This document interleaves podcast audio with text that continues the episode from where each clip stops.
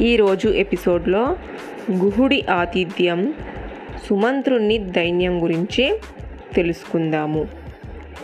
లక్ష్మణుడు గుహుడితో ఇలా అంటున్నాడు మిత్రమా మా కష్టాలు గట్టెక్కి మేము మళ్ళీ అయోధ్యకు చేరుకుంటామా? మా రాజ్యాన్ని మా ప్రజల్ని మేము మళ్ళీ చూస్తామా? అడిగాడు. సమాధానం చెప్పడం తెలియక ఏనుగులాంటి గుహుడు కూడా కన్నీరు పెట్టుకున్నారు. ఇద్దరు ఆ రాత్రంతా ఏడుస్తూనే ఉన్నారు. తెల్లారింది. రాముడు మేల్కొన్నాడు. లక్ష్మణుణ్ణి పిలిచాడు. సూర్యోదయం అవుతుంది. మనమిక గంగను దాటుదాం అన్నాడు. మిత్రమా మేము గంగను దాటాలి. దానికోసం ఓ చిన్న నావను ఏర్పాటు చేస్తే ఆనందిస్తాను అన్నాడు గుహునితో. చిటికెలో పని అన్నాడు గుహుడు. పరుగు తీశాడు అక్కడి నుంచి అందంగా ఉంది. గట్టిదైన నావను. నడిపే వాళ్ళను సిద్ధం చేసి వెనక్కి వచ్చాడతను.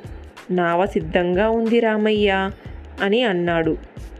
చెప్పిన పని నీ అంత త్వరగా చేసి పెట్టే మిత్రుణ్ణి నేనింతవరకు చూడలేదు అన్నాడు రాముడు. గుహుణ్ణి మెచ్చుకున్నాడు. రథంలోని సామాగ్రిని నావలోకి చేర్చమన్నాడు. అలా చూస్తూ నిల్చుంటారేంటయ్యా? రామయ్య చెప్పింది వినబడలేదా? చెయ్యండి అని కేకేశాడు గుహుడు. సరేనంటూ వారు ఆ పనిలో పడ్డారు. ఆయుధాలు ధరించి రామలక్ష్మణులు ప్రయాణానికి సిద్ధమయ్యారు. సీతా సహా ముందుకు నడిచారు. సీతారామ లక్ష్మణులు వెళ్ళిపోతున్నారు. చేతులు కట్టుకొని వెనక ఉండిపోయాడు సుమంత్రుడు. తానేం చెయ్యాలిప్పుడు? తన పరిస్థితి ఏమిటి? అంతు చిక్కలేదు సుమంత్రునికి. ఆందోళన చెందాడు. ప్రభు! అని రాముణ్ణి కేకేశాడు. వెనుతిరిగి చూశాడు రాముడు. ఆగాడు. అతన్ని పరుగున సమీపించాడు సుమంత్రుడు.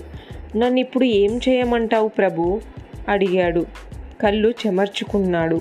ఓదార్పుగా అతన్ని దగ్గరకు తీసుకున్నాడు రాముడు. అతని కన్నీటిని తుడిచాడు. మాతో పాటు నువ్వు కూడా చాలా దూరం ప్రయాణం చేశావు. అలసిపోయావు. నీ మేలు మరిచిపోలేనిది అన్నాడు రాముడు. ఇక మేము కాలినడకన వెళ్ళిపోతాము. మరోలా అనుకోకు. రథం తీసుకొని నువ్వు అయోధ్యకు వెళ్ళిపో అన్నాడు రాముడు. పిడుగు పట్టట్టుగా వినిపించింది ఆ మాట. విలవిలలాడిపోయాడు సుమంత్రుడు. జాలిగా చూశాడు. నేను లేక నువ్వు లేక మహారాజు జీవించడం కష్టం. అందుకని దయచేసి నా మాట విను. నువ్వు అయోధ్యకు వెళ్ళిపో. వెళ్ళిపోయి మహారాజుని జాగ్రత్తగా చూసుకో. అది మంత్రిగా నీ ధర్మం నా కోరిక కూడా అన్నాడు రాముడు. ఏం మాట్లాడాలో అంతు చిక్కలేదు సుమంత్రునికి. తల కొట్టుకొని ఏడ్చాడు. నిన్ను చూస్తుంటే నాకేమనిపిస్తుందో తెలుసా రామయ్య? ఈ బ్రహ్మచర్య వృజుత్వ శీలాలన్నీ నిష్ప్రయోజనం అనిపిస్తుంది. నీలాంటి వాడే విధికి ఎదురీత లేకపోతే మేమెంతటి వారమైని అనిపిస్తుంది. ఏదైనా నీ దీక్ష గొప్పదయ్యా ముల్లోకాలు నిన్ను కీర్తించక తప్పదు అన్నాడు సుమంత్రుడు. చెయ్యెత్తి రాముణ్ణి దీవించాడు. సీతా లక్ష్మణులు వారిని వీరిని అందరినీ చూశాడు. ఏం చెయ్యాలో పాలుపోవట్లేదు. రాముణ్ణి అడిగాడిలా నాకు వేరే దారి లేదా రామయ్య? నేను అయోధ్య వెళ్ళక తప్పదా? ఆ పాపాత్మురాలు కైకను సేవించక తప్పదా? ఇంతేనా? ఇంతేనా నా బతుకు? ఇదేంటి రామయ్య?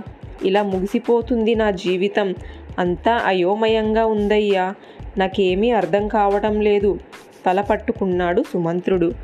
నేను నీతో పాటు ఉండే అవకాశం లేదా? నాకు నీ సాన్నిధ్యం అందదా అడిగాడు.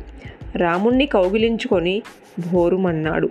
ఓదార్పుగా సుమంత్రుణ్ణి వెన్ను నిమిరాడు రాముడు. చేతులు పట్టుకొని వేరు చేసి అతని కన్నీటిని తుడిచాడు.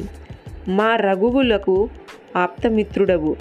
నాకు ప్రియాతి ప్రియమైన వాడవు నువ్విలా దుఃఖించడము నేను తట్టుకోలేను. సుమంత్ర అన్నాడు రాముడు. మంత్రిగా నీ ధర్మం నువ్వు నిర్వర్తించాలి. వెళ్ళి మహారాజును నువ్వు సేవించాలి. అయినా నువ్వుగాక నా తండ్రి దుఃఖాన్ని పోగొట్టే సమర్థుడు ఇంకెవరున్నారు చెప్పు? అడిగాడు రాముడు. నా తండ్రి వృద్ధుడు. దుఃఖం ఎలా ఉంటుందో తెలియనివాడు.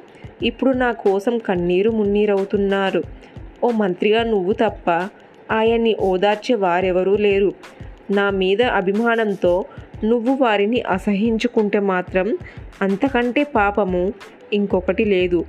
దయచేసి వారిని అసహించుకోకు. వెళ్ళు. కైకమ్మ నా తండ్రి ఏం చెబితే అది చెయ్యి అన్నాడు రాముడు. తరువాయి భాగం నెక్స్ట్ ఎపిసోడ్లో తెలుసుకుందాము.